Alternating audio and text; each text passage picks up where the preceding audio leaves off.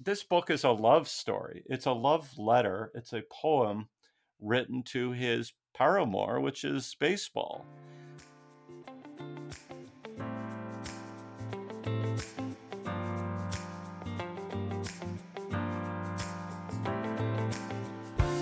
Welcome to Dog Eared and Cracked, the podcast where we each recommend a book for the other and then play Monday morning quarterback. This week we're discussing The Utility of Boredom by Andrew Forbes. Now, this is our, our first nonfiction book, and it's it's essays about baseball. And before we get to them, Jay, why don't you just tell us a bit about the book? So, what have you got about Andrew Forbes? Well, Phil, The Utility of Boredom is ostensibly about baseball, or rather, the impression and feelings that the uh, author, Andrew Forbes, who incidentally was born in Ottawa, and I guess he lives in Peterborough now, Ontario. Um, his experiences from his enjoyment of the sport as a spectator, not a player. And uh, it's a series of essays ranging from his experience in selling a CD to a player, from sitting in the stands, watching a game involving his family, and just the highs and lows of following the sport that he loves. Andrew Forbes has written film and music criticism.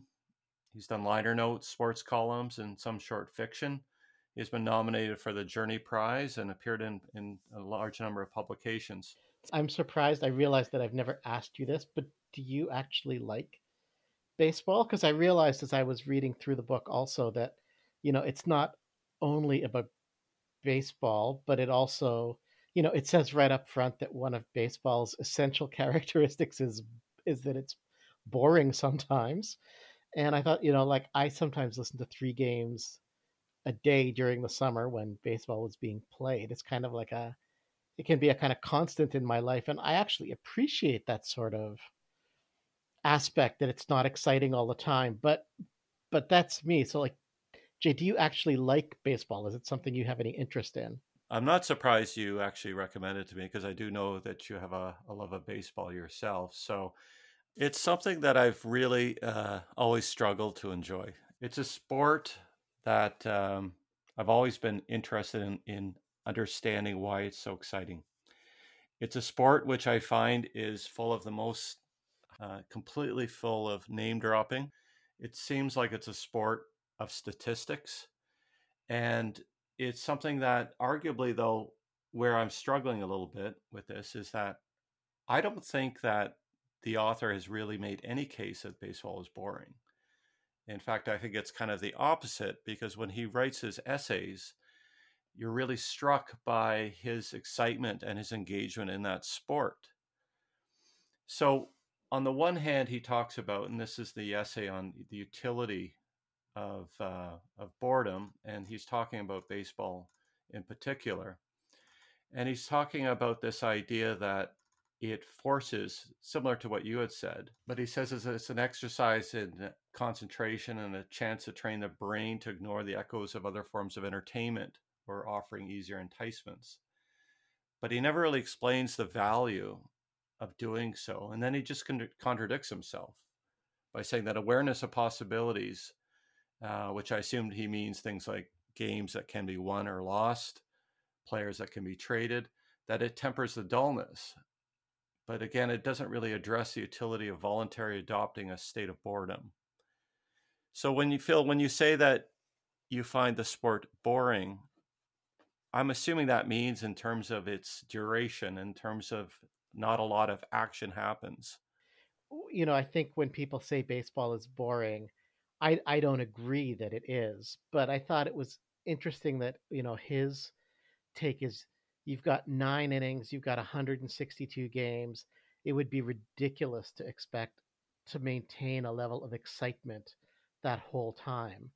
And that I think it's kind of latent in like with every pitch you don't know what's going to happen next. So, in one of these essays, the one where he talks about the Toronto Blue Jays when they go in 2015 to the American League Championship Series, he talks about that little throw where Russell Martin is throwing the ball back to the pitcher, like completely routine thing that he has done thousands and thousands of times in his career. And this time it bounces off the batter's bat and just lays there, and the runner comes running home. And I think the umpire had said after the home plate umpire that in something like 4,000 games in his, like, you know, amateur and professional career, he had never seen anything like this. So I think it's that. I think it's that seeming boredom with those moments that just come out of nowhere sometimes, right? It comes up again in the, the one on Ricky Romero, how you could you could and and a couple of times actually that you can have it, you can be at the top of your game, you're in this one on one battle with the hitter. And then sometimes the pitchers will just lose it and they never get it back and nobody ever figures out why. One of the difficulties I had with the book was the uh, the name references, the name dropping. Now, you had mentioned uh, the Ballad of Ricky Romero, which was one of the uh, essays. This, I believe, was a, a player who never succeeded like he should have. And I would I would suggest that maybe that essay should never have been written as well. uh, I'll quote Andrew Forbes himself in this. This is his quote from the book There is no solid moral purchase to find on the matter of how athletes are disposed of once they're no longer needed. But the hard fact is that there's nothing particularly notable about Romero's story. I read that section and then really scratched my head trying to understand why would he write an entire essay about it then?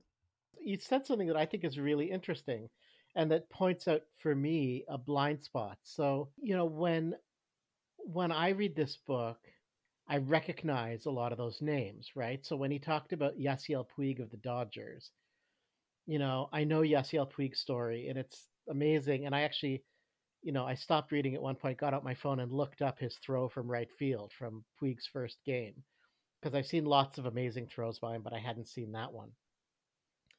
And with Romero, so, you know, as someone who's followed the Blue Jays, Romero was this big mystery because he was brilliant and they signed him to this big contract and then he just completely fell apart and never got it back and nobody could ever figure out why. And that was it. He was done and he seemed like a nice guy and everyone was rooting for him. And so i think it's it's interesting like when he says that there's his story is unremarkable i i read that as in contrast to like we all know what happened to ricky romero but in fact that kind of thing happens all the time but if you don't have the we all know what happened to Ricky Romero background, then it doesn't make any sense, right?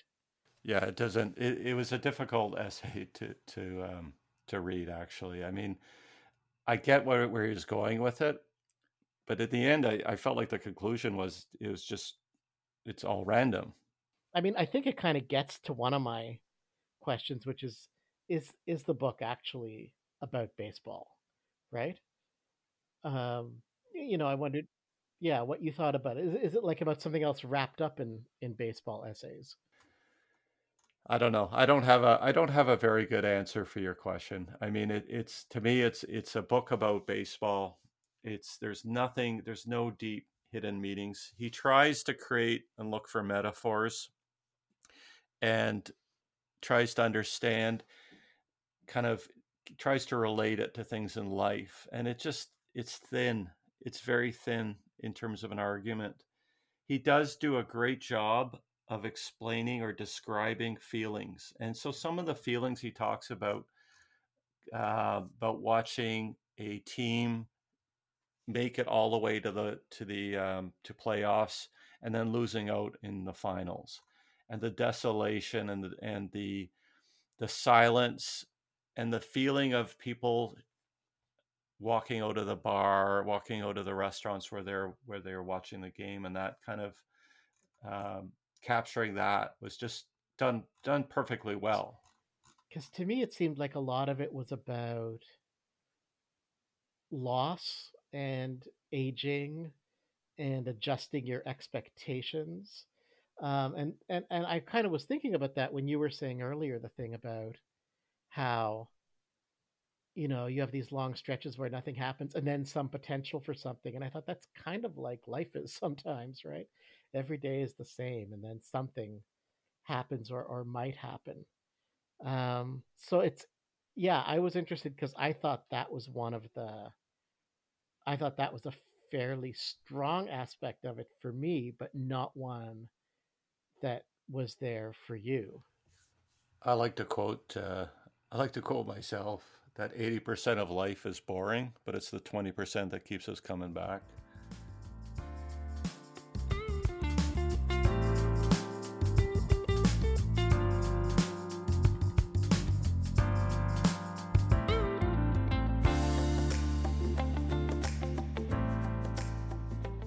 Just looking at a quote here, and I'm going to quote this because I think this kind of sums it up. It says, But it's also true that we're all Felix in a sense, if less wealthy and talented. We all carry with us a motley assortment of old decisions and the proof thereof. They are written on us, sometimes in places we can't conceal. We change too and adapt, but we continue to live with what we've inscribed on ourselves and on the world. We are marked by youth, but pulling ever away from it watching it recede behind us. I like that quote because it's really saying that we are kind of the sum of the decisions that we've made. We are the product of everything that has kind of happened to us. And and if there was a theme, that would be one I would suggest that might be an additional theme to this book because that does come up. The nice part about his essays is that they jump back and forth in time. And it's interesting to see how this sport has just continued with him from the time he was a kid to now to to being an adult. You know, I that that quote that you read kind of dovetails with one that I pulled a I I noticed which was sort of almost like the mirror image of it and it's in the essay called Marco Scutaro hits a foul ball which I liked as a title because it's an absolutely routine thing that someone would hit a foul ball but it's not routine for him because he catches it, right? Um, and so he describes being at the ballpark. He's 22. He's there with his girlfriend, who he later marries. He's dropped out of Carleton. Um, and he says that he's completed a tour of the service industry, written precious little despite the fact that writing is my oft stated goal and watch the steady parade of friends move away. I know nothing. My goals are vague, my ambitions ill defined. At this moment, my certainties are few, but one of them is that the woman sitting beside me will save me from aimlessness and drift. You watch. She'll believe in me despite scant evidence to support her hunch. She'll convince me to buy a house in the country, marry me, bear our children. She'll carry me through. Tonight she humors me sitting in a cold, nearly abandoned ballpark, watching a meaningless minor league game, her head and hands wrapped tight, her butt surely as frozen as mine. She keeps score with a dull pencil. She cheers when appropriate. It's simply another night spent away from our apartment. We could just as easily be in a pub or a restaurant or at a friend's place watching a movie. We are young and childless, and we have time to fill. So that that quote, I remember that, I remember that uh, that description. Uh, it would be interesting that this woman who became his wife would be interesting if she did her own little essay as well because i'm surprised that i guess they met through their mutual love of baseball. What did you come away from that quote? It like did it connect with you on a personal basis? We i get yeah it did because i many you know for many years being the person who's done little writing despite the oft stated goal of being a writer, and um, and I do remember being that age and having pretty much that same feeling although by 22 we were already married. Um and and i just thought it was like a nice counterpoint to a lot of the rest of the book which seemed to be about not about like oh your dreams are gone and but just the but the normalness of life you know that and and, and how some of it seemed to mirror baseball and i one thing I, i'm curious about is were there any essays that you actually enjoyed that stood out for you uh, there were a couple, and I don't uh, I don't recall the names. I believe one was called Summer, um, and it was talking about again this idea of defining um, defining the seasons, using them, kind of comparing the seasons and his and his love for baseball. And and it was there's an interesting passage in there about how he likes the idea of this seasonality with the sport, this kind of regrowth, rebirth in the spring, and how he kind of sets his his uh, his enjoyment in life by it. And it's an interesting um, it's an interesting chapter. I mean, the book itself. I mean, admittedly, it wasn't it wasn't my favorite book, um, and we'll get to the scoring in a, in a bit. But there were some chapters there that were very descriptive. But I felt like what I wanted from the book was the ability to at least to learn how to at least to gain more insight into why people love the sport and all I got was really a description of someone talking about how much he loves the sport without actually really explaining why. And maybe that's my fault in reading it. I didn't understand what he was trying to say, but I uh, kind of felt like there was the name dropping um, was driving me kind of crazy for a bit. So you've mentioned this a couple of times. So what's the what's the deal with the the name dropping? There's well, so this is an interesting question because if you didn't catch that, that is probably a function that you know these people. Right? So if you know the players, you know the teams, you know positions, and you know the actual references that he's making, it's an easier book to read. If you're describing a play, for example, and you start referring to players, then I have to read far more far more uh, closely to understand exactly how that play is working out because I don't know who's playing for who. And there was a little bit of, I noticed there's a lot of um, my limited experience is that this is a sport that, and even I noticed you referenced a few players, experiences, and things like that. So it's a sport where people just, they drop names. And maybe all sports are like that. I don't know. But I found the book kind of really uh, difficult to kind of get through. In fact, there's one chapter there that just that's um, complete with statistics basically about who went where and when they when they came back and what where they went after that. Um, and it's kind of his reaction to that. So did i have some favorite chapters? There were probably a couple that were that were good and probably because you know the book uh, in all is is fairly even and there's a couple of choppy essays that were really not providing any point. There was i wasn't clear what, what point he was trying to make. I think he was just caught up in his rapturous love for the game and he was just describing how great something was. That's fine um, but as a reader it's it's difficult to kind of get that consistency. I am i am a believer in you know making things accessible and having as many people as possible enjoy them right?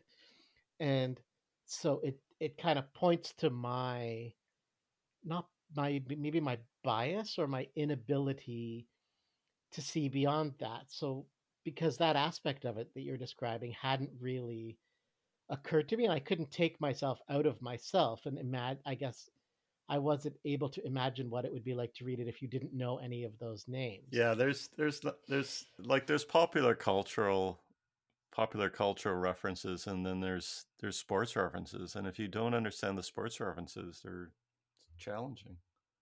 So on our rating scale of 1 to 5 where 1 means you're pre-ordering Andrew Forbes's next book and maybe his entire back catalog and one means you'd rather listen to the collected works of Hall and Oates. where does uh, where does the utility of boredom come in? Well, I I have to rate this a two, um, and I apologize to Mr. Forbes and to you and to all baseball enthusiasts out there. Um, I thought for a book that's 150 pages, it was probably about 160 pages too long. so two seems high. Well, well, how would you have written? How would you have rated it? Oh, well, I you know I liked it a lot. I'd probably give it a a three and a half or a I'm not sure a four, a three point seven five. well, how would you change it? Like, I know you don't like to play eh, uh, Monday morning quarterback on this, but if you if he had had the ability, if he had come to you first and said, "How would you change this book? Is there anything I can rec? You know, I'd really be grateful if you'd let me know." In fact, if he had said to you, "I will give you a thousand dollars for every change that you make," how would you have changed the book? I did find. I think I would have suggested. Um, I think I would have suggested expanding some of the essays and dropping some of the shorter ones, which are not much more than just an observation. Um, there's a few that were just, you know, they felt like listening to the the the the, the deep cuts on a vinyl record or something. We're, we're getting through like songs two and three on side two before they they they try to finish strong. So I yeah, I think some of those. I mean, the essay is a it's a difficult format, but I think uh, I think I would have maybe pushed him to either go a little deeper with some of those short ones or expand some of the longer ones. And listening to you, I maybe would have. Well, I don't know. I mean, I suspect that this book was always going to be for baseball fans. So I don't know if making it more accessible would have helped his sales or not. Because, you know, you look at that cover, it's like an old timey it's a lot like the book itself. It's a kind of romanticized view of baseball, right? Yeah, that's a great way to put it. It's a romanticized view. Yeah. And and he does get into the undersides. I mean, he talks about a fan being beaten up, and he talks about misogyny, and but it is a very still a very romantic view of the game. It is, and I guess in fairness, I was looking, and I I actually agree with you now that I don't think it's a it's a book for baseball fans. So I don't, while I selfishly would have preferred or liked if he had put a little more descriptive instructional notation in there on, on what he's talking about, that would have been kind of um, just just annoying for the baseball fan. Uh, the one thing, though, I think in terms of maybe we're maybe we're being too hard on Forbes, but this this um, idea of continuity of theme he doesn't he doesn't really explain to me again. I I, I think he fell short on on this ex- explanation of why baseball is a boring or is is boring and yet there's utility in that. So I don't know. i am going to stick with my two. Uh, you know, and, and I I do that because I, I I believe it's well written for the most part it's just it just I was the wrong audience, and I think that's part of what we're trying to achieve with this podcast is just really get each other out of our comfort zones. I was gonna say now I feel kind of slightly bad for recommending it because I thought you would pull out some more of the like, you know, pull out pull out more of the theme kind of stuff, but I think I didn't realize that you know when when you laughed and said it really is about baseball yeah yeah it's I, yeah. I think I was thinking baseball as a metaphor for, but it actually, you're right. I think that actually really it that there are those elements, but it really is about baseball and his and his love of baseball. Yeah, I mean, he does. In fairness, he does. He does try and draw in parts of his life and relate aspects of baseball to the life of an individual, whether it be him or his wife or child or or you or I and I respect that. I, I like what he's trying to do, and he's trying to draw comparisons. And your quote earlier quote about the batters um, waiting in line, so to speak, and the fact that you know these lucky hits become even more unlikely as time goes on. And I like how he's really trying to compare that to to life and and to how we kind of grow um, and we live our lives and ultimately what that and what ends up becoming of those all right well i think we have exhausted uh, the utility of boredom. I think i think yeah i think i think so. It's time to retire it to the shelf. I'm happy you recommended it. I'm happy to have read it. Um, not something that is going to have a lasting impression on me though regrettably. All right Well, we'll see what kind of lasting impression uh, the conquest of happiness has. Well, that one is a page uh, page turner, turner, as you know, and I believe that next podcast will be very exciting.